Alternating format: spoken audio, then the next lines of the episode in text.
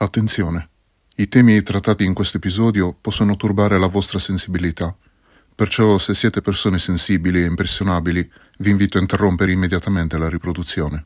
Grazie.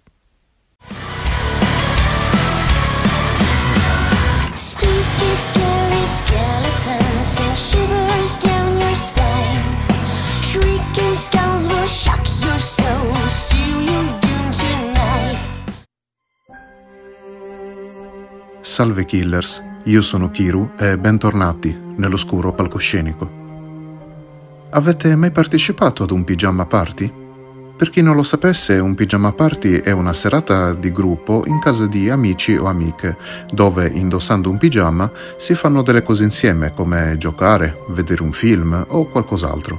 Una serata piacevole in compagnia, insomma. Beh, non per una ragazza di nome Jennifer Lee Doherty. Questa ragazza andò a un pigiama party col desiderio di passare una bella serata assieme ad alcuni amici ed amiche, ma qualcosa di molto più oscuro la stava aspettando. Ringrazio Cataldo Garofalo per avermi consigliato questo caso, un caso molto simile ad altri di cui abbiamo già parlato, ma che merita veramente di essere trattato, in quanto ancora una volta avremo la dimostrazione di come la crudeltà umana non abbia limiti. Cominciamo? Sì, è il momento, perciò sbarrate porte e finestre, chiamate la polizia e buon ascolto.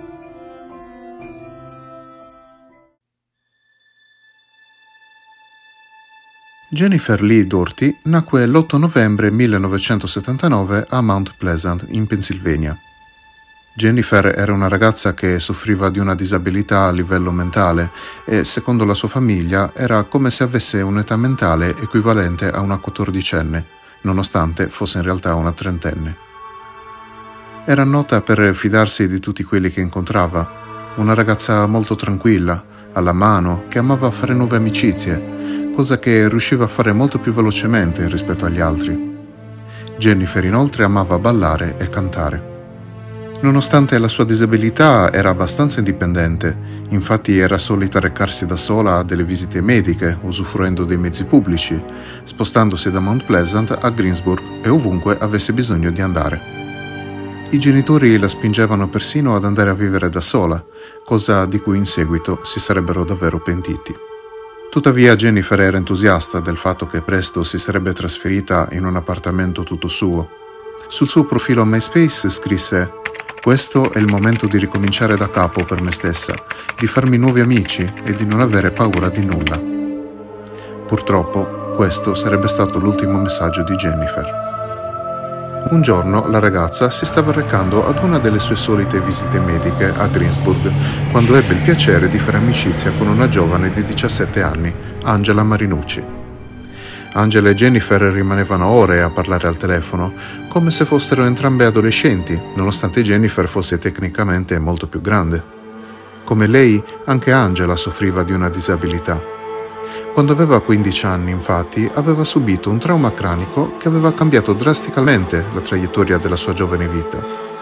Le due ragazze divennero ben presto amiche per la pelle, così quando un giorno Angela organizzò un pigiama party, invitò anche Jennifer, che accettò l'invito con entusiasmo. Il 10 febbraio 2010 era il giorno prestabilito del pigiama party.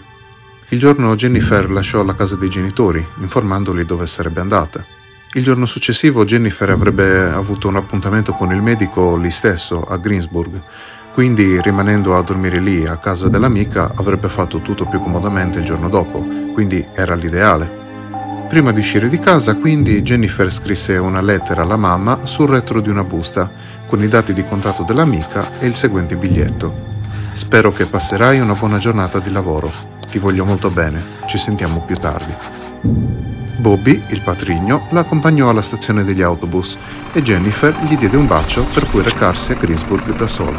Nessuno avrebbe mai immaginato che quell'autobus avrebbe trasportato la povera Jennifer all'inferno. La mamma Denise in seguito dichiarò il mio più grande rimpianto è stato quello di aver costretto Jennifer a comportarsi come un'adulta.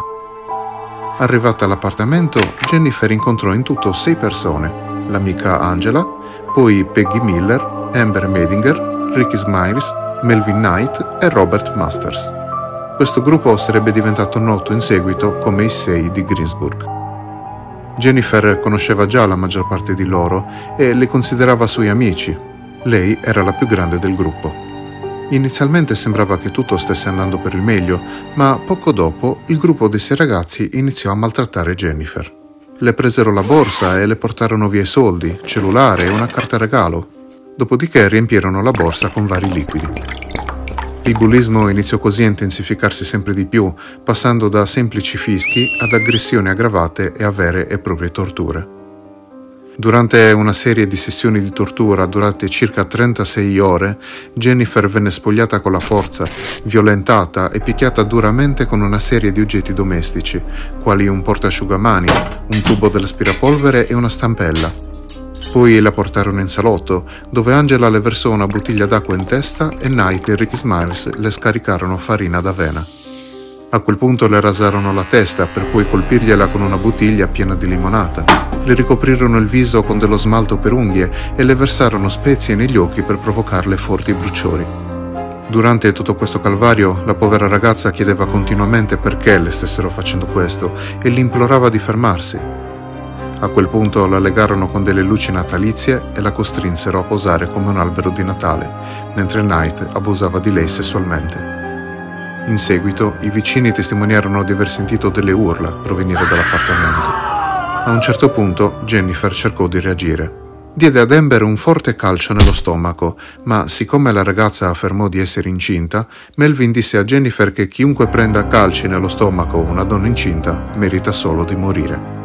Come punizione per il calcio, Jennifer fu costretta a ingurgitare vari tipi di farmaci e antibiotici, oltre a urina, feci, olio da cucina e detersivo.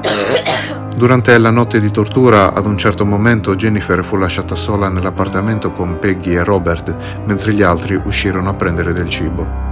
Lei li pregò di aiutarla o quantomeno di chiamare aiuto perché era straziata e non ce la faceva più ma loro non solo si rifiutarono, ma allertarono il resto del gruppo che rientrò immediatamente a casa.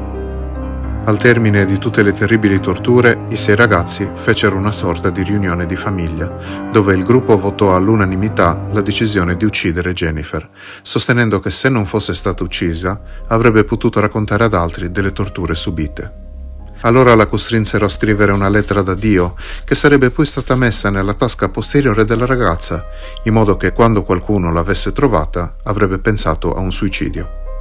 Così Knight e Ricky Smiles trascinarono la povera ragazza in bagno, dove Knight la pugnalò più di 20 volte al cuore e ai polmoni. Dopodiché la lasciarono lì, in una pozza di sangue, credendola ormai morta. Quando però più tardi andarono a controllarla, la trovarono ancora viva, ancora aggrappata alla vita dopo tutti gli abusi subiti. Melvin e Ricky allora immediatamente presero il coltello e le tagliarono i polsi, ma anche così Jennifer si teneva stretta alla vita. Fu così che alla fine decisero di strangolarla con le stesse lucette natalizie con le quali la legarono poco prima e purtroppo questa volta riuscirono nel loro intento. A quel punto Melvin e Ricky presero il corpo di Jennifer e lo misero in un sacco della spazzatura, che a sua volta misero all'interno di un bidone della spazzatura. Portarono poi il bidone alla Greensburg Salem Middle School, dove lo abbandonarono in un parcheggio. Il giorno dopo, la mattina presto dell'11 febbraio, un camionista notò il bidone della spazzatura nel parcheggio mentre guidava. Quando si avvicinò per guardare più da vicino, scoprì il corpo di Jennifer all'interno.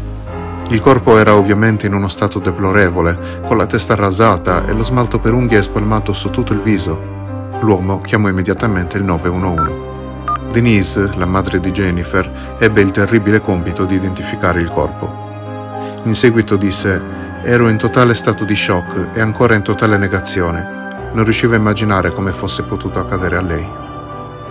Angela Marinucci e gli altri sono stati rapidamente arrestati. I procuratori annunciarono che avrebbero chiesto la pena di morte contro Amber Medinger, Ricky Smiles e Melvin Knight. Tuttavia ad Amber fu permesso di dichiararsi colpevole di accuse minori in cambio della testimonianza contro gli altri. Questo perché Amber, come abbiamo detto, era incinta di Melvin al momento dell'arresto. Infatti partorì in carcere e il bambino venne dato in affidamento a una famiglia. Il piano era di metterla in imbarazzo, umiliarla, farla sentire sminuita, testimoniò Amber. Le torture venivano occasionalmente interrotte da riunioni di famiglia in cui gli altri decidevano cosa farle dopo. Durante queste riunioni, Jennifer veniva lasciata legata e imbavagliata in un armadio. Amber parlava lentamente e deliberatamente durante la sua testimonianza, facendo spesso delle pause per asciugarsi le lacrime dagli occhi. A differenza degli altri, né Peggy Miller né Robert Masters sono mai stati accusati di aver partecipato alla tortura o all'uccisione di Jennifer. Nessuno dei due l'ha mai toccata o fatto del male. Tuttavia, secondo la legge della Pennsylvania, avrebbero potuto essere anche loro accusati di omicidio, anche perché entrambi parteciparono comunque alle cosiddette riunioni di famiglia, dove decidevano le sorti di Jennifer. In seguito, Peggy espresse rammarico per il suo ruolo nei fatti. Disse: Mi dispiace e sono colpevole. Era una mia amica e non avrei dovuto votare per la sua morte. Masters invece disse: Avevo paura per la mia vita, avrei dovuto fare qualcosa, ma non l'ho fatto perché avevo paura. La famiglia potrà mai perdonarmi? La famiglia di Jennifer rispose alle loro dichiarazioni e chiese al giudice pene severe per il loro ruolo nell'omicidio. Dissero, allo stesso modo in cui hanno scelto di non mostrare compassione per Jennifer, chiediamo di non mostrare compassione per loro. Joey disse, Avevate mia sorella come amica, lei amava Miller e la stimava, voi non l'avete apprezzata, probabilmente apprezzate più una spazzola per capelli che lei.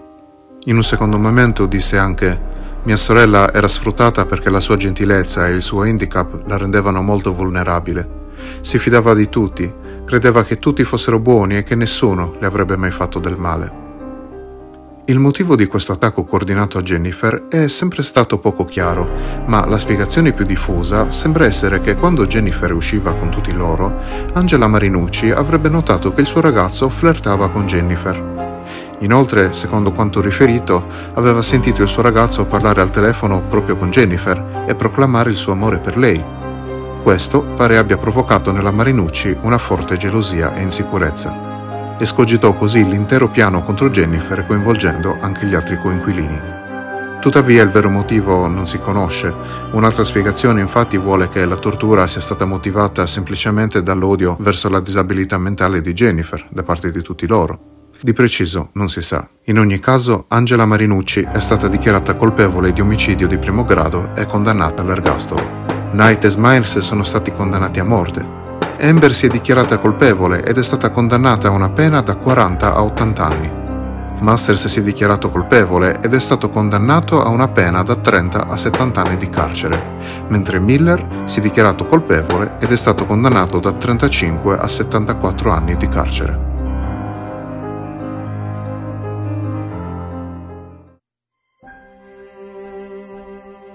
Sea Killers, questo era il caso di Jennifer Lee Torti.